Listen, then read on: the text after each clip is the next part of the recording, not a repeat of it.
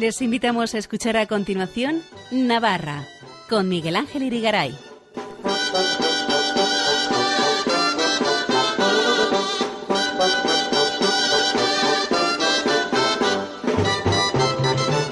Muy buenas noches amigos oyentes de Radio María, bienvenidos a este programa Navarra en su edición del lunes 19 de junio de 2023, en la que en primer lugar vamos a hacer una entrevista testimonio a Javier Marrodán, periodista que se ha hecho hace poco sacerdote de la prelatura del Opus Dei tras 20 años en Diario de Navarra, luego ha sido director de la revista Nuestro Tiempo, profesor en la Facultad de Comunicación de la Universidad de Navarra y autor coordinador de una serie de volúmenes impulsados por el gobierno foral sobre la historia de los atentados de ETA en Navarra. Ya lo decimos, después de todo eso se ha hecho sacerdote y vamos a hablar hoy con él. Luego vendrá Elena Leache con sus Jotas y para finalizar nuestro experto en historia, tradiciones y costumbres de Navarra, Fernando Walde, nos contará curiosidades históricas de la relación fronteriza entre Navarra y Francia. No se lo pierdan, empezamos. Dime, dime por qué yo, que un día te dejé, me escondí de tu voz y de tu lado escapé. Dime, dime por qué a mí me llamaste a ser sacerdote de Dios, portador de la fe. Javier Marrodán es un periodista navarro que se ha hecho sacerdote de la prelatura del Opus Dei con 57 años tras una larga trayectoria profesional dentro del periodismo, 20 años como redactor en Diario de Navarra, luego director de la revista Nuestro Tiempo de la Universidad de Navarra y profesor en su facultad de comunicación como doctor que es en comunicación pública, acérrimo montañero, autor de varios libros, en el último de los cuales viene a contar a través de diversas historias cómo piensa que toda su anterior trayectoria cuadra y ha sido como una especie de preparación dentro de la providencia divina para esta fase de su vida como sacerdote. Importante también es autor coordinador de Relatos de Plomo, una serie de volúmenes impulsados y financiados por el gobierno de Navarra sobre la historia del terrorismo de ETA en Navarra con investigación, entrevistas a las víctimas de los atentados o sus familiares. Tras una vida tan interesante en el ámbito profesional, en 2019 marchó a Roma para completar estudios de teología, dejarlo todo y dedicarse al sacerdocio desde el 20 de mayo de 2023. Apenas ha hecho un mes cuando hacemos esta entrevista fecha en la que fue ordenado como presbítero en la Basílica de San Eugenio de Roma, junto a otros 24 compañeros de diversas nacionalidades por el prefecto del dicasterio para el clero, el cardenal surcoreano de nombre un poco impronunciable, mm. Lázaro Yo Eun Sik. Javier Marrodán está con nosotros en Radio María para contar su testimonio. Nos conocemos y mantenemos amistad desde hace muchos años, por lo que he de confesarlo, me resulta imposible o antinatural tratarle de usted o llamarle don Javier. En todo caso, padre Javier Marrodán, muy buenas noches. ¿Qué tal? Un cordial saludo. Muy buenas noches, Miguel Ángel. Creo que tienes muchos derechos adquiridos para mantener el tú, o sea que por mi parte, desde luego, no hay ningún problema. Muchas gracias. me escondí de tu voz y de tu lado escapé. Dime, dime por qué a mí me llamaste a ser sacerdote de Dios, portador de la fe. ¿Cómo se le ocurre a uno con una vida profesional tan rica y diríamos que exitosa dejarlo todo y hacerse sacerdote? Más que una ocurrencia, supongo que se trata de una llamada que uno va descubriendo. Eh, Dios no, llama de una manera física, material, ¿no? No, hay una certeza empírica o palpable.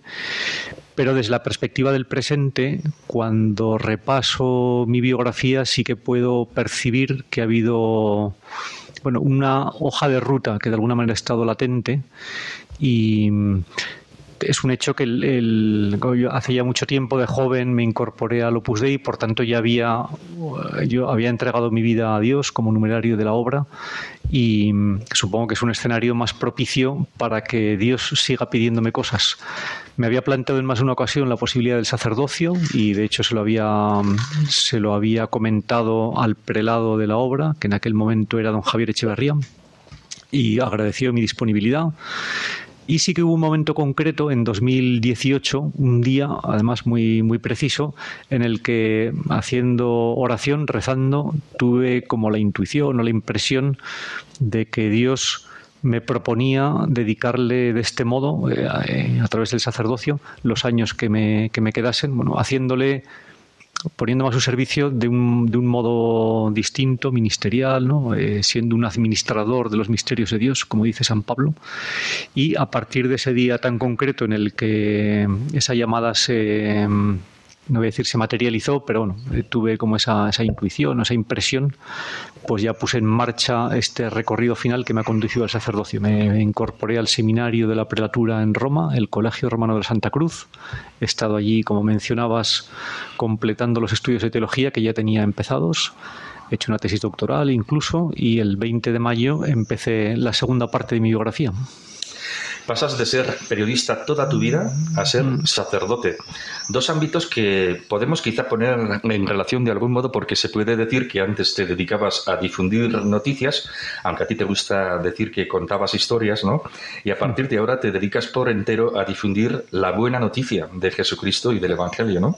Exacto, creo que es un, muy buen resumen. Estos días que llevo casi un mes de sacerdote, eh, con gente que no me conocía de antes, cuando me pregunta, bueno, ¿y antes qué hacías? Y cuando digo, era periodista, y en alguna ocasión empezaba, bueno, en realidad yo sigo siendo periodista, ¿no? Un periodista es alguien que informa de lo que ocurre a su alrededor para que la sociedad esté más informada, para que tenga más elementos de juicio, para que tome más libremente sus decisiones, en el fondo. Y el sacerdocio tiene bastante que ver con esto, es, es mucho más, pero efectivamente la buena noticia del Evangelio eh, es el hilo conductor de mi tarea a partir de ahora. Incluso, podríamos decir, desde un punto de vista instrumental, pienso que el periodismo, el, haber adquirido a lo largo de, tantos años pues, destrezas, técnicas para contar de una manera atractiva, para hacer interesante el relato de lo que ocurre, pienso que todo eso me ha preparado para seguir haciéndolo ahora con la, con la perspectiva del sacerdocio. O sea que sí que veo una continuidad, podríamos decir, entre comillas, profesional. Porque claro, un sacerdote tiene que predicar mucho, tratar con gente muy diversa y por supuesto que le va muy bien tener las dotes y habilidades comunicativas que se le presuponen a un periodista, ¿no? Sí, al final de lo que se trata es de que el mensaje llegue con eficacia. Yo solo lo he procurado vivir en la época de periodista, los años del diario Navarra, en estos libros que también mencionabas, en las clases, que hoy he estado unos años de profesor en la facultad y me planteaba también ese reto. ¿Cómo consigo que esto que yo quiero explicar llegue de manera eficaz a los alumnos que están escuchando? Y bueno, ahí inventas eh, nuevos modos de, de contar, aprovechas la tecnología, hay argumentos o habilidades de tipo retórico que, pones en práctica, todo eso eh, creo que también es aplicable, ¿no? el tener esa disposición de hacer interesante, atractivo el mensaje para que llegue más eficazmente, todo eso también un sacerdote entiendo que se lo plantea. Vamos, yo en la poquísima experiencia que, llevo encima en estas semanas, pues eh, he tratado de hacerlo así, ¿no? Al predicar una homilía, al hablar con alguien. Hemos comentado en la introducción que echando la vista atrás, y lo has repetido con tus palabras, consideras que todo encaja en tu trayectoria y todo lo vivido hasta ahora ha sido como una preparación perfecta para este momento del sacerdocio. ¿Qué cosas te hacen pensar en que las cosas son como, como dices? Aparte de lo que hemos comentado en periodismo. Esto me entiendo que es un juicio a posteriori en el sentido de que desde la perspectiva actual, ahora que ya me he ordenado, puedo ver ¿no? que había un, un, cierto camino, una hoja de ruta, que la providencia estaba ahí en los años anteriores. En su momento no, no, no, no lo veía tan claro. pero bueno, la, providencia existe, o sea, creemos en ella los, los cristianos y sabemos que hay un plan amoroso de Dios, ¿no? que previsto para cada uno de nosotros, que yo puedo intuir eh, algunos destellos de la providencia en mi vida, pues mm, la familia en la que he crecido, la educación cristiana que me dieron mis padres, bueno, un detalle concreto, eh, cuando yo les dije a mis padres en 2019 que, en unos meses me iba a Roma, pues les conté la, decisión que, había tomado, el plan que, había surgido de cambiar de vida, ir al, seminario de, del Opus Dei en Roma, con la expectativa y la ilusión del sacerdocio, mi padre, eh, que ahora tiene 86 años, me dijo, yo había rezado en muchas ocasiones por esto. Nunca me lo había dicho y nunca habíamos hablado de nada parecido. Pero bueno, pues es un, detalle pequeño entre muchos. ¿no? También me, he acordado estos días de una tía abuela mía. Yo he tenido en, las dos familias, tanto materna como paterna, pues muchas religiosas, religiosos. Y una de ellas, tía, tía abuela, hija de la caridad, Teresa Vitoria Guerrero, pues me he acordado de días de una conversación de hace muchos años, podría tener yo 15, 16 años, y también me dijo algo del tipo, yo rezo para que uno de vosotros, refiriéndose a mí y a mis hermanos, eh, seáis sacerdotes, que yo la escuché, bueno, pues pensando, qué ocurrencias tiene la tía Tere, ¿no? que era como la llamábamos, eh, la familia, decía, la educación. Yo estudié en un colegio al que me llevaron mis padres, decisión que les agradezco, que se llama Irabia, aquí en Pamplona, en el barrio de la Chantrea, donde estuve muy a gusto, donde recibí una formación cristiana. Allí hice la primera comunión hace 50 años. Y entiendo que también el colegio, más allá de la educación eh, que te da de, tipo profesional, ¿no? las asignaturas, lo, que sea, pues en el colegio uno respira una atmósfera, eh, hay un ambiente, que ayer era un ambiente de, inspiración cristiana, que a mí también me ha ayudado. Ya he mencionado mi incorporación al, Opus Dei. Bueno, ha habido mm, diversas circunstancias que quizá yo no había unido eh, como hitos de un posible camino hacia el sacerdocio, pero que viéndolas desde el presente, pues ahora puedo percibir que sí, que, ahí estaba el Señor ¿no? Eh, ayudándome a dar un paso detrás de otro. Hemos dicho también que eres un acérrimo, empedernido montañero, y esto me recuerda también a nuestro Señor Jesucristo, que dicen los evangelios en numerosas ocasiones subía a la montaña, sobre todo para, orar, ¿no? Mm, ¿Qué importancia ha tenido para ti el monte? ¿Qué ha sido para ti el monte, la montaña? ¿Ha sido lugar de encuentro con Dios? ¿Ha tenido alguna influencia en tu vocación sacerdotal? Pues así directa eh, que yo pueda establecer una relación de causa-efecto eh, más inmediata, no, lo sé, pero creo que como una influencia de fondo latente ahí en, el, en, el, en los cimientos de mi, de mi vida o de mi trayectoria, pienso que sí. Eh, yo también me acuerdo con frecuencia de las subidas al monte que relatan los evangelios. También cuando el Señor hay dos montes que sabemos que subió y que los conocemos por su nombre. El Tabor, donde tuvo lugar la transfiguración, y, y el Gólgota, donde fue crucificado. Y en ambos casos, los dos tienen su, su, misterio, podríamos decir. ¿no? Y yo con frecuencia me acuerdo de cuando el Señor baja del Tabor con, con los tres apóstoles más cercanos, Pedro, Santiago y Juan, que lógicamente irían comentando lo que acababa de ocurrir, la, transfiguración. Y yo tengo el buenísimo recuerdo de mm, muchas excursiones al monte, justamente del camino de regreso, cuando uno va bajando, que muchas veces es al caer la tarde, el sol ya se está poniendo, hay una luz especialmente bonita, uno vuelve con la satisfacción de la cima que ha, que ha subido. Y bueno, esa magia del regreso, esas conversaciones quizá más íntimas, pues muchas veces sí, las, las he equiparado a las que uno puede intuir que tuvo Jesús con sus apóstoles. Y luego el monte, eh, más allá de estas referencias evangélicas, para mí es un sitio donde uno puede saborear la vida de un modo más auténtico. Estás en la naturaleza, agradeces la creación, la maravilla de, ver a tu alrededor pues, paisajes tan bonitos, lugares eh, a veces desconocidos. Y creo que todo eso esponja mucho el alma, ¿no? especialmente en esta tesitura actual de pues donde hay tantísimos estímulos, ¿no? pues los móviles, tantas pantallas que nos están bombardeando con mensajes, con, con fotos, redes sociales, eh, que todo está muy bien y se le puede sacar muchísimo partido, pero esa especie de reposo, ese, ese tono balsámico que tiene la montaña me parece muy, muy útil.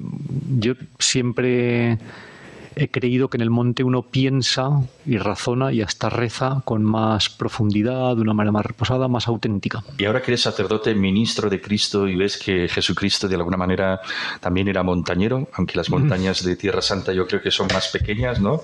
Eh, ¿No te hace sentirte más identificado con el Señor en ese aspecto? ¿O, ves diferencias entre cómo sería pues, el Jesús montañero de cómo es Javier Marrodán, ministro de Jesucristo montañero? No lo había pensado mucho en estos términos. O sea, siempre he pensado que me hubiera encantado subir con el altavoz, por ejemplo, o bajar con él, por las razones que, que decía, pero indudablemente eh, es significativo que el Señor, como dice el Evangelio, se retirase al monte a orar. Eh, yo tuve la fortuna de estar en Tierra Santa hace unos años, en 2009, estuve tres semanas y subí al Tabor, estuve en el Golgota, que ahora queda dentro de la Basílica del Santo Sepulcro. Porque se suele subir en taxi. Eh, yo creo que subí andando. Al, Tabor se suele subir en taxi, pero igual tú hiciste andando. Había unos Mercedes enormes. Pues no recuerdo. O sea, desde luego sé que lo intentamos. Hace un calor tremendo porque era el ah, mes de agosto. Yo creo que subimos en coche. Porque no nos iba a dar tiempo. Y bueno, también eso, el, conocer de primera mano esos escenarios. Eh, ayuda. No, me había planteado esto que, decías del el, perfil montañero de Jesús, pero, pero creo que yo también me he beneficiado, igual que él buscaba ese sitio, las, las, pequeñas montañas de su entorno para rezar, para estar a solas con, con el Padre, pues de alguna manera yo también también me he servido de esto, ¿no? Para, y yo muchísimas veces he rezado en la montaña. De hecho, cuando contaba al principio que en 2018 tuve como esa impresión de que el Señor me proponía eh, o, si me llamaba a, contar conmigo para el, para el sacerdocio, para servirle de este modo, para ayudarle, que es una expresión que me gusta mucho, ¿no? la de ayudar a Dios, para ayudarle como sacerdote, todo eso tuvo lugar en el monte, en concreto, bajando del Baigura hacia los llanos de Areta, un sitio del que lógicamente tengo un muy buen recuerdo, una excursión que he hecho bastantes veces.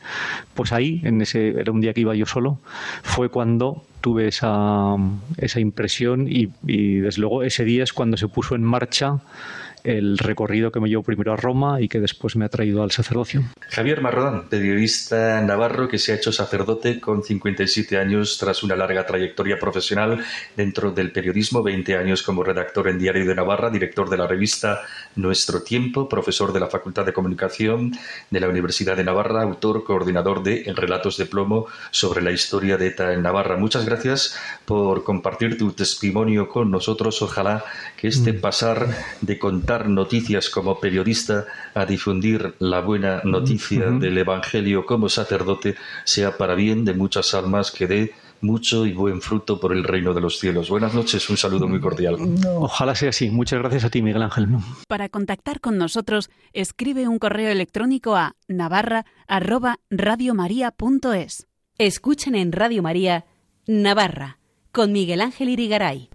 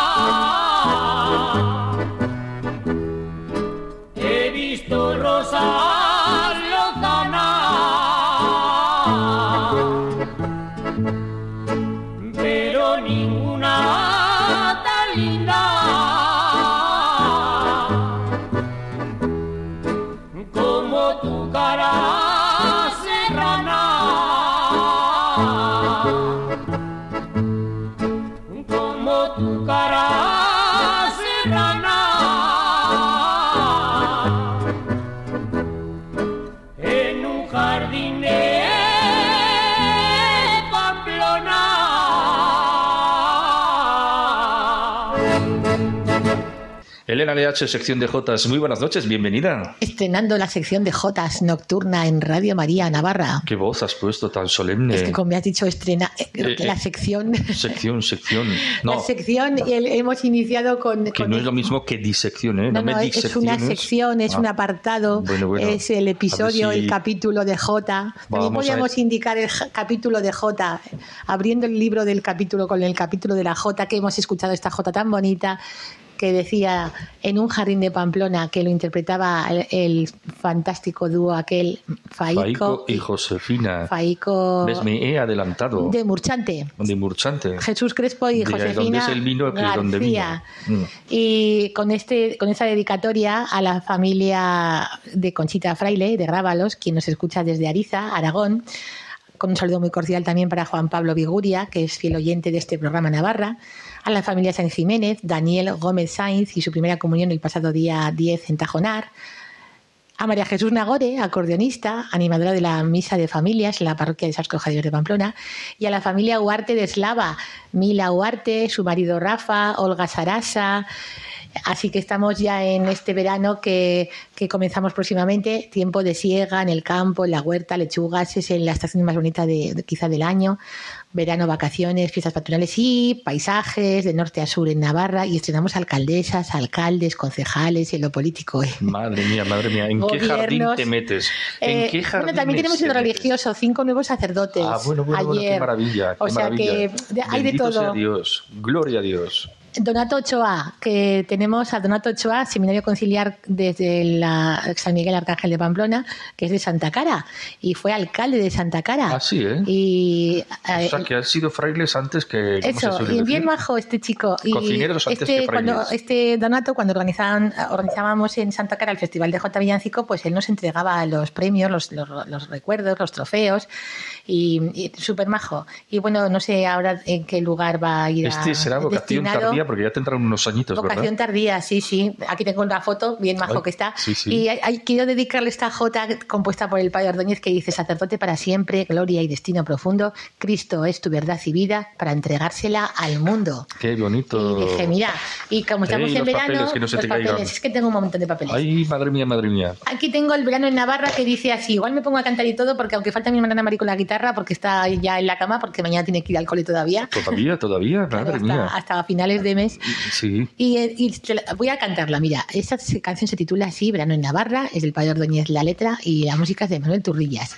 Y dice así, cuando sueñes tu verano, vete a Navarra primero, por aquella puerta de oro de Europa y el Pirineo, Valcarlos y Roncesvalles guardan romances de ensueño, tras la luz blanca y la gloria del camino jacobeo, Pamplona por San Fermín, lo mejor del mundo entero, arte y amor en sus gentes y emoción en el encierro, desde Sangües al Roncal, junto al mar del Pirineo, el castillo de Javier, almena del universo, al verano de tus sueños, vete primero a Navarra, noble reino de por sí, raíz y sabia de España, olite corte de reyes, te espera junto a Tafalla, Aralar y Tierra Estella, la Toledo de Navarra, te llaman fiestas y amigos desde Car Castillo a Viana,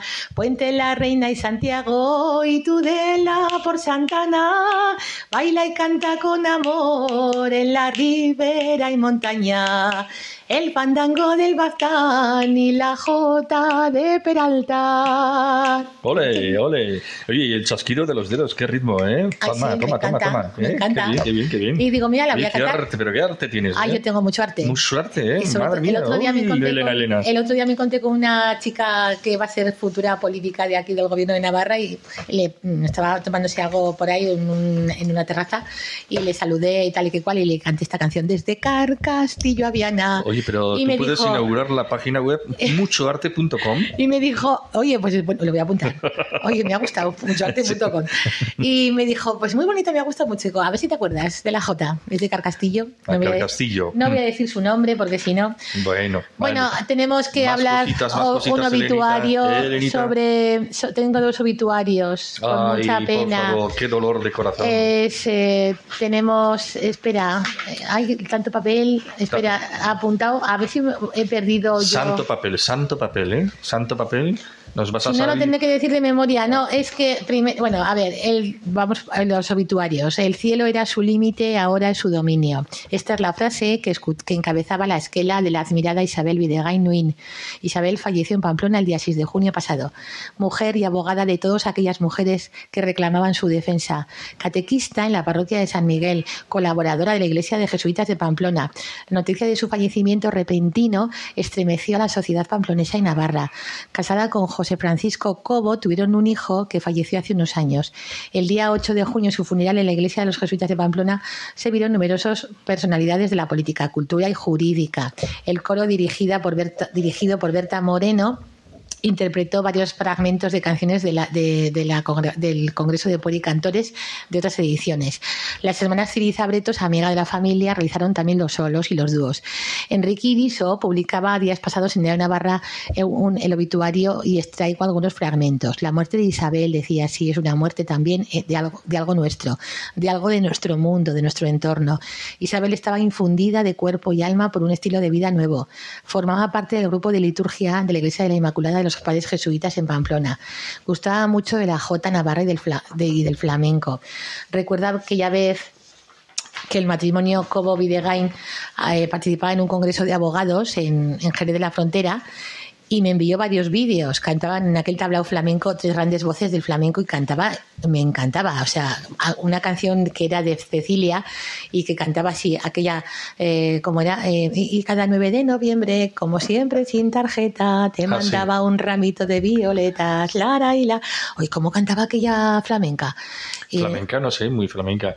¿Cómo se llamaba? ¿Lucía o no me acuerdo? no, esta era Cecilia. Ah, Cecilia. Sí, la que cantaba esta canción era Cecilia, pero la versión flamenca que, le, que lo han adaptado en, en Jerez de la Frontera, en un tablao, Ah, vale, vale. pues quedaba estupenda. Y me envió aquellos, aquellos vídeos y desde luego, pues querida Isabel, hasta el cielo, que en el cielo nos veamos y con ese ramito de violetas. Por eso hemos dedicado este, hemos em- comenzado este, este programa con, con esa Jota en un jardín de Pamplona. Y hay que recordar que el próximo día 20 de junio... En un jardín de Pamplona donde había violetas, ¿no? Sí, he visto rosas, son rosas. Ah, son rosas. lozanas. Vale, vale, vale, vale. Y, y el próximo día. que lo habías hecho por eso. Sí, no bueno, sé. entre rosas y violetas. Ah, es que vale. no he encontrado una J que hable de violetas. Ah, mira, qué curioso. Claro, las violetas, hay alguna que dice en marzo, busco en marzo las violetas Pues y las rosas en abril.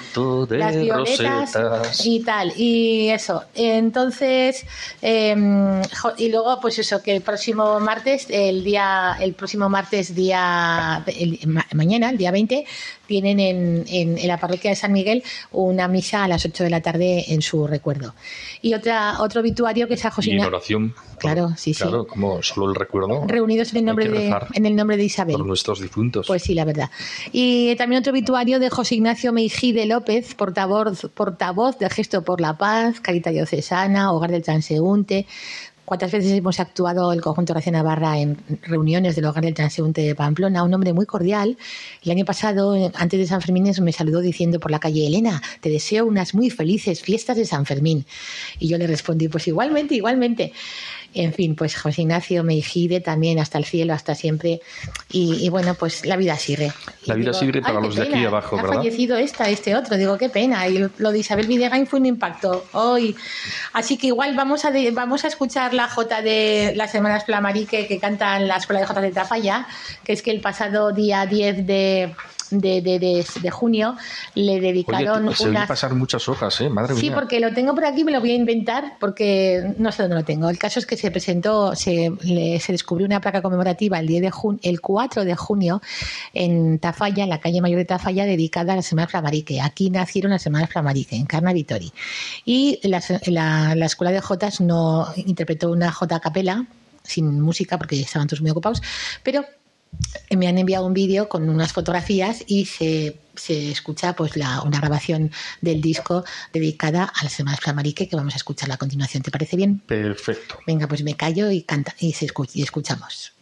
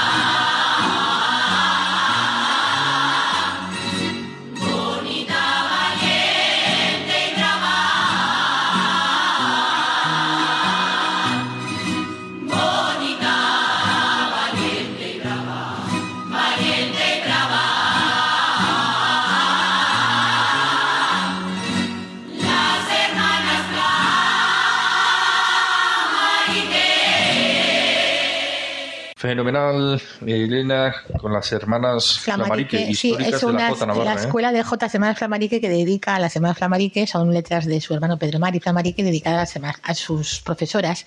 Y como decimos, esto se presentó durante la inauguración de la placa conmemorativa en, en la calle Mayor de Tafalla. Eh, y tenemos más noticias. Más, más. A ver, el grupo Voces Navarras que actuó en las, car- en las gar- carreras, carreras de Vizcaya y en Irún, en Guipúzcoa. Hay que saludar también a Ana Duarte, Así. porque tenemos eh, en la política, no voy a decir de qué partido, pero tenemos a, a Laura Casanova, eh, fue ya el sábado fue ya proclamada concejal del Ayuntamiento de Tudela, Sí. Jotera, y tristemente su padre falleció asesinado por, por la banda terrorista ETA hace muchos años en Berriozar.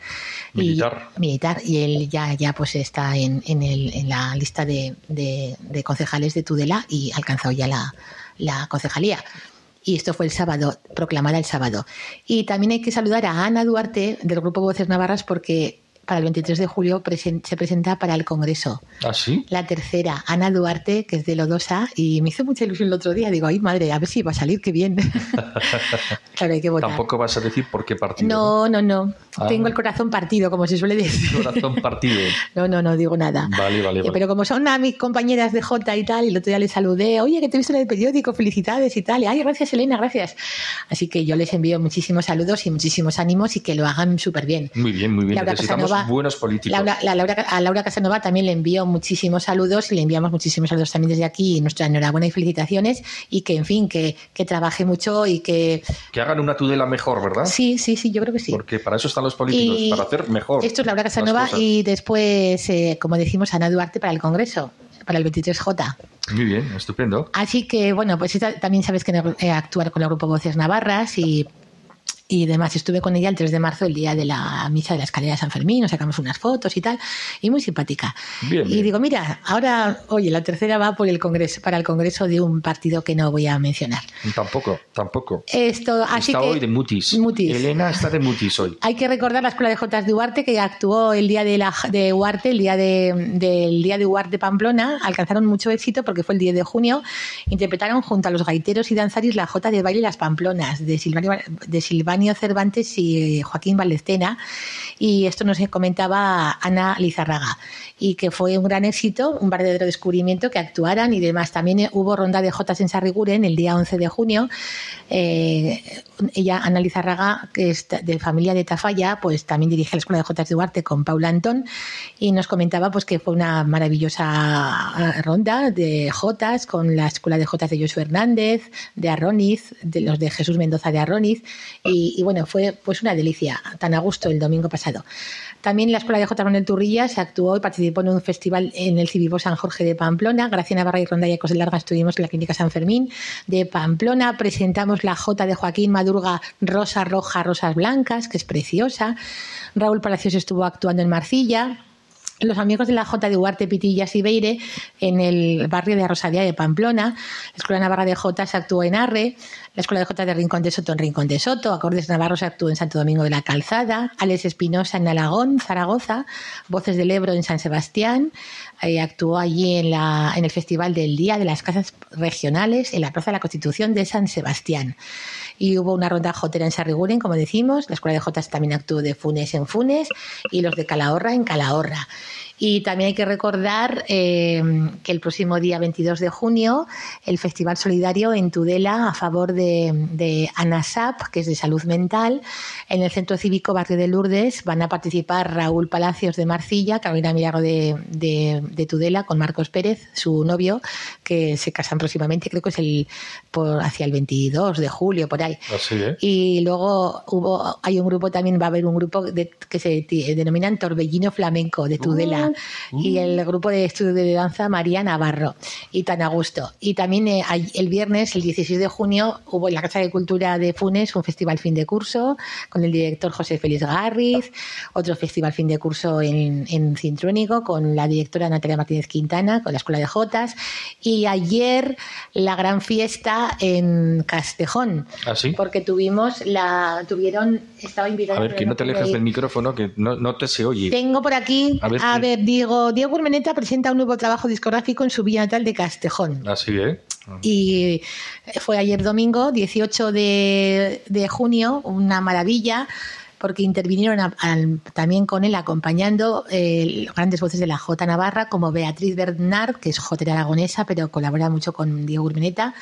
María Herrera, Davinia Martos, Amaya Castellano, Soraya Castellano y Guillermo Castellano. Una rondalla maravillosa que está dirigida por Sergio Aso, que es la que colabora, participa en el programa de Aragón Televisión J-Len Qué bien. y me ha enviado dos Jotas, bueno, al móvil. Ah, sí. Y digo, chico, esto es una maravilla. Vas a aprovecharlas. Entonces voy a aprovecharlas y vamos a escuchar primero Diego Urmeneta una Jota que me la envió al móvil, que se titula Los Fueros, que es una Jota de Raimundo Lanas. Y vamos Ah, a sí. escuchar la primera grabación. Eso para hacer un poco de patria. Estreno, Navarra. porque me ha prometido, ayer no pude bajar a Castejón, era imposible. Ahí. Pero me dice Elena, en San Fermín nos vemos. Digo, ya nos veremos. Por- Nos enviamos un WhatsApp, ¿dónde estás? Que no te veo. porque él está actuando, creo que va a actuar en San Fermines, creo que el día 10, en el Paseo Sarasate. Así que a ver cómo me las apaño para, para poder estar un poco con él, saludarlos al grupo Voces Riveras y de paso pues que me regale un disco. ¿Ah, sí? Porque he colaborado en ese disco, ha habido colaboraciones también en textos con Beatriz Bernard, Nacho del Río, y yo pues le dejé un guioncillo porque, bueno, pues eh, él quería, lo que ha interpretado, lo que ha grabado, pues quería un poco de historia sobre esas jotas. Ah. Y le he elaborado pues unas, un texto. Bueno, si ustedes quieren saber algo de la J, Elena. No, no, no, es, es cuestión de que, bueno, pues una estudia mucho y, bueno, y de mis apuntes y de lo que he encontrado y lo que busco en el archivo y tal y cual, y digo, oye, pues mira, te voy a enviar, y entonces le envía unas, una, un texto y todo esto por parte del Centro de Interpretación de la J Navarra en Tafalla.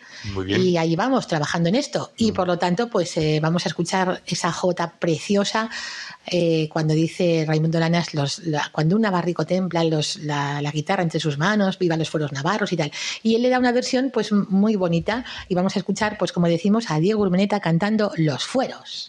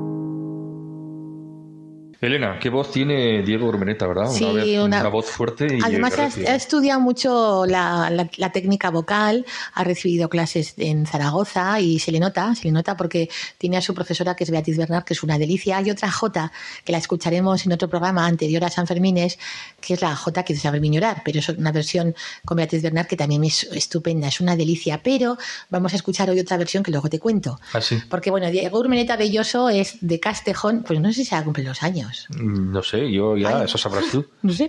Ah. Ay, qué duda. Bueno, la- me parece que cumple los años ahora. Bueno, la cosa es que este buen hombre pues participa con el grupo Voces Riveras de, de la Ribera Navarra, que están ahí Iñaki Reta, eh, Ainara Martínez, Ainara Martínez Ortega, Carolina Milagro, está, eh, me estoy dejando a alguien, Diego Urmeneta, Iñaki Reta, como digo, me dejo otra chica. Ah, Sandra Miranda, Hombre, de Tudela. se la sabe todas, ¿eh? Y también es director de la Escuela de Jotas de Calahorra y de Alfaro y profesor del Colegio de la Anunciata en Tudela. Un verdadero éxito de, grabación. Y se presentó ayer este disco titulado Mi Cantar. Se, presentaba a las 7 de la tarde en el Centro Cultural Sarasate de Castejón. Y de paso vamos a escuchar otra Jota que canta con Soraya Castellano que dice Al campo me voy cariño. Cuando raya la mañana, al campo me voy cariño. Qué corto se me hace el día si estoy soñando contigo. Es una jota de José Luis Lizarraga de Añorbe. Fenomenal. Ánimo. A escuchar. Vale.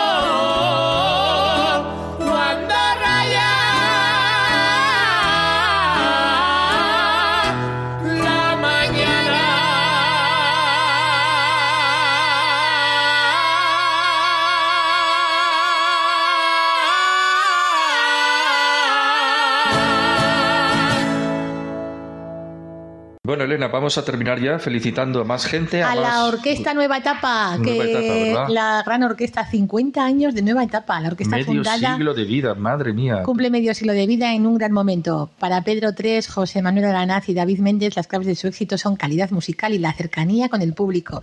Comenzaron cantando Adelaida Arostegui de Mendigorría y este año participan el 1 de julio en la San Pedrada, allí en el Club Natación de Pamplona. Y son, el otro día es que tengo aquí una reseña del periódico y decía, hay que, no hay que vivir de los réditos, tenemos que demostrarlo cada día. El nombre de Nueva Etapa, si no estás a la altura, puede ser una losa muy pesada. Hay que durar otros 50 años, pero sobre todo hay que estudiar mucho. O sea, que no es una fiesta, ¿ves? Como las orquestas también hay que renovarse. Ya, ya. Porque si no, no vas a estar cantando siempre lo mismo. Qué bueno. Y claro, siempre Masiel, Masiel o Cecilia, Cecilia, pues hay que cantar otras, ¿no? Claro, hay que Eh, renovarse. hay que ¿no? renovarse. Renovarse Y- o morir. Y lo decía muy bien. Y bueno, como nos acercamos ya al final, pues vamos a, despedirnos con un poco de ambiente sanferminero, porque mira, el otro día, el día, el otro, el 11 de junio, en Añorbe se presentó eh, la coral de Añorbe con otras dos corales, creo que eran de Puente la Reina y la banda de música de Añorbe. Y cantaron la Jota de San Fermín del maestro Lizárraga de Añorbe, que hizo San Fermín llorar. Y vamos a escucharla en versión coral con la banda. Y es súper bonita. Ah, sí. Y digo, mira, pues para. Pero ¿se hacer- oye bien o no Sí, se oye bien? Bueno, más o menos. Regular, ¿no? Me lo envió Miguel Bretos. Ay. Está grabado en la iglesia, mil perdones si algo no va bien. Y, como ya nos queda nada para San Fermín, pues hay que recordar aquella copla que cantaba Pepita Sanz en tiempos de Pablo Sarasate, año 1905 del siglo pasado. Era mujer triple, cantaba los, los conciertos de San Fermín y que cantaba así: Ya llegadito San Juan, luego llegará San Pedro, luego llega San Fermín con la zoqueta en los dedos. Ole, ole, ole. Así que nos vamos. Muy bien. Estupendo, Elena. Pues nada, te despedimos hasta dentro de dos semanas. ¿Ya estamos en julio? En julio. San Fermín. Pero no será San Fermín o sí es San Fermín. Este, no sé en qué día nos toca un programa. El día 3 creo que nos toca. El día 3, bueno, bueno. Pues te vemos entonces y te escuchamos, ¿eh? Buenas noches. Adiós. Adiós.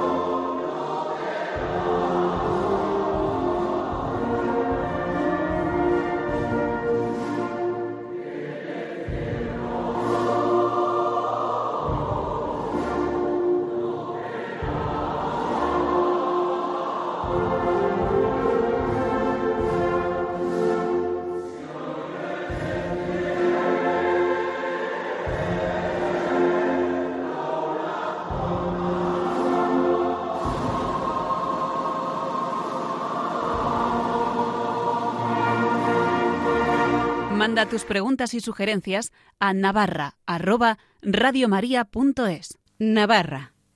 Radio María.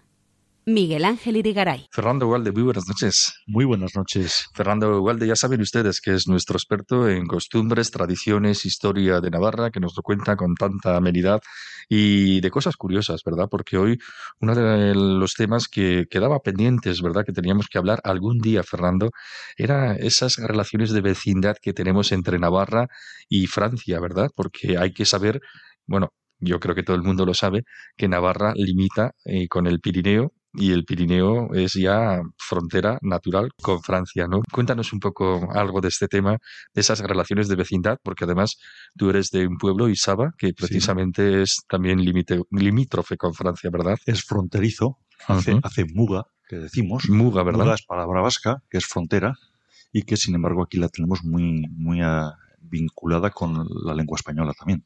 ¿eh? Se utiliza en, en, ambos idiomas.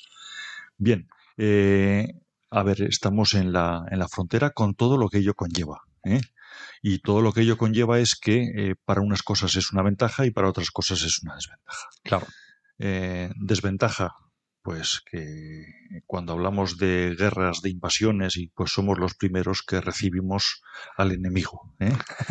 ¿Qué, ¿Qué quiere decir eso? Pues que, por ejemplo, en mi caso, yo soy roncalés, en el Valle de Roncal, si tuviéramos que acudir cada vez que penetraba el enemigo hasta Pamplona a pedir ayuda, imposible. Imposible. Imposible. Estamos hablando de 100 kilómetros. 100 kilómetros. Sí que en, tiempos, pues aún hoy no se llega tan fácil, ¿verdad? Porque se tarda una hora y media, una cosa así, ¿verdad? Coche es hora y media prácticamente. Coche hora y media, desde Pamplona, sí. sí. Es curioso. Sí. Entonces, eh, que entonces, claro, si vas para cuando llegas, para cuando avisas, para cuando se organizan, para cuando vienen. Ya te han invadido, ya te han tomado el terreno, ¿no? Ya, ya están en Pamplona. Exacto. ¿eh? Bien. Entonces, ¿qué sucede? Pues que el Valle de Roncal tenía ejército propio. Ah, mira. ¿Eh? Ejército propio quiere decir lo que muchas veces se nos, se nos ha dicho, y era la forma de resumirlo, pastores en tiempos de paz, soldados en tiempos de guerra. Qué bueno. ¿Eh? En los roncaleses siempre teníamos que, por lo menos una vez al año, en el caso de Isaba dos veces al año, teníamos que pasar lista de armas. ¿eh? Había que acudir en la fecha, en el caso de Isaba, en la fecha de Santiago y en la fecha de San Ciprián. Son los dos santos eh, en los que Isaba celebra de forma especial y ese día pues se ponía una mesa en la plaza, se ponían ahí las autoridades y ahí se acudía con cada uno con su escopeta, cada uno con su munición y cada uno con su ración de pólvora y se revisaba de que estuviera en buen estado. Y una vez que se revisaba y se veía que estaba bien, se decía en forma, que era la fórmula que se empleaba. Y a partir de ahí, pues ya eh, la persona ya cumplía todos los mayores de 18 años. De esa manera teníamos un ejército preparado permanentemente. Y en el momento que había cualquier invasión, cualquier incursión, se respondía de inmediato. Y además con mucho valor, ¿no? Tengo entendido. Sí, sí, sí. Eh, bueno, eh, no está bien que lo diga yo, pero los roncaleses siempre han sido una fuerza de choque impresionante así como en el reino de Castilla, en el reino de Aragón, en cualquier otro reino se hablaba pues eh, de que los ejércitos del rey tenían eh, tantos arcabuceros, tantos lanceros, tantos de, a pie, tantos a caballo y tal. Pues en el reino de Navarra, además de todo eso, se decía y tantos roncaleses. El roncaleses era, era esa fuerza de choque que cuando no se podía vencer al enemigo en situaciones determinadas hablamos por ejemplo en la época de la invasión musulmana, etcétera, pues lo que se hacía era recurrir a los rocaleses, los rocaleses iban, se ponían en primera línea de batalla y bueno, pues Ahí ponían, ponían todo para Un tapón, ¿no? Sí, Aquello era un tapón. Y siempre, siempre, siempre han respondido las expectativas que había en torno a ellos. Por eso tenemos ese derecho de bardenaje, por eso tenemos tantos y tantos derechos, ¿eh? la, cuna de los fueros, de todos los eh, beneficios que, hoy tiene Navarra, de alguna manera, por decirlo de una manera. Yo sé que la palabra beneficios no es la, no es la adecuada. Eh, los fueros, los derechos que tiene Navarra, en buena parte nacen ahí, precisamente de esa vocación, entre comillas, militar por fuerza que tenía el Valle de Roncal, ¿no? Bueno, hay que decir que en, ese, en esas relaciones de vecindad siempre ha habido de todo, ¿no? Que habrán sido buenas, habrán sido malas, regulares, de, todo habrá habido un poco, ¿no? Sí, sí, nosotros hemos tenido, bueno, pues todo tipo de guerras, nos han quemado los pueblos, hemos peleado con ellos, nos han saqueado y les hemos saqueado y les hemos hecho de todo y nos han hecho de todo, eh, así de claro. Y lo que sí eh, hay que decir, y es muy importante, que cuando hablamos de que hemos tenido guerras, de que nos hemos peleado, eh, si eso lo metemos todo ese tiempo ¿eh? que han durado todos esos, todos esos acontecimientos, los metemos en, un metro, ¿eh? en el espacio de un metro, pues lo que son las peleas, batallas, ocupan 5 centímetros ni llega. Ah, ¿eh? El resto es tiempo de paz, de buena armonía, de buena relación, de todo lo que uno se puede imaginar. Qué bonito, qué bien, qué bien. Sí, sí, sí, Bueno, vamos a hablar un poquito también de beneficios para ambas partes de esa pertenencia a estados diferentes, ¿no? Sí, bueno, pues eh, a ver, eh, todos hemos oído hablar del, del contrabando. ¿eh? Cuando estás en una, junto a la frontera, pues es evidente que... Hablamos del pasado, ¿no? No, del presente en cuanto al contrabando. Hablamos del pasado. Sí. Ahora ya hay libertad de mercado y aún y todo, tal día como hoy, tenemos las gasolineras de la frontera de Navarra repletas de franceses cogiendo gasolina. Claro. Y cogiendo licor. Más barato. Y cogiendo tabaco. ¿Eh? Sí, sí. ¿Eh? Antes no hacía falta, eh, antes había una, no se podía hacer, había una vigilancia, entonces se hacía por monte. No la gasolina, que no eso, pero sí que el tabaco, sí que los licores y nosotros íbamos a por puntillas, íbamos a por determinados materiales para las fábricas de aquí, etcétera, etcétera, ¿no? Entonces ese contrabando generaba una riqueza realmente impresionante y generaba unas argucias de cómo había que hacer para engañar la vigilancia. ¿eh? Cuando en un caserío eh, invitaban a la Guardia Civil a cenar, ¿qué quería decir eso? pues que les ponían una cena súper suculenta. Claro, ¿eh? y los compraban de alguna manera, ¿no? Bueno, los tenían entretenidos Exactamente. a los números y entonces era el momento de aprovechar para hacer, esa noche sabían que estaban ahí cenando. Claro. La sorpresa era cuando se encontraban con que había Guardia Civil esperándoles. ¿Por qué? Porque la Guardia Civil no era tonta. Decía, ojo, que nos han invitado a cenar. Vigilad esta noche la frontera los del otro puesto que... ¿eh? bueno, pues eso. Sí, sí. Y cómo se las apañaban, pues eh, ya hemos contado alguna vez en este programa de, cómo hacían aquellos zuecos de madera, los zuecos que hemos visto muchas veces y los vemos en Asturias, los vemos en Cantabria, los vemos en todo el Pirineo, eh, para entrar a las cuadras, cómo ponían los, los zuecos de madera y cómo les tallaban en la suela una suela al revés. De tal manera que cuando la Guardia Civil veía unas huellas, iba detrás de ellos, pum, pum, pum, pum, a seguirles, y claro, lo que estaba haciendo precisamente era alejarse, porque las huellas estaban Ah, qué bueno, qué bueno. bueno. Ese tipo de cosas, ¿no? Es muy, muy curioso. Al final es lo que tiene esa relación fronteriza que, quieras que no, pues invita a este tipo de, de, situaciones. Estupendo, fenomenal.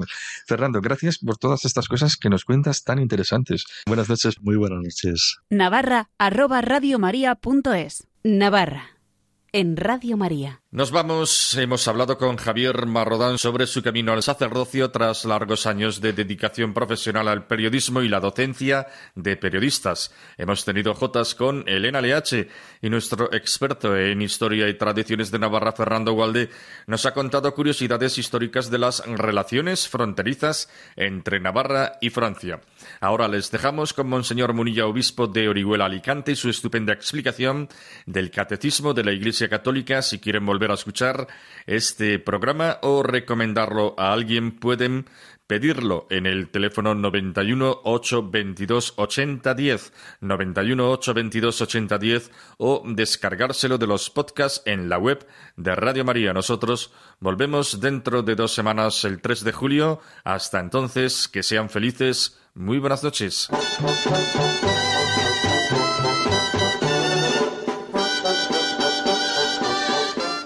Y así finaliza en Radio María Navarra, un programa que dirige Miguel Ángel Irigaray.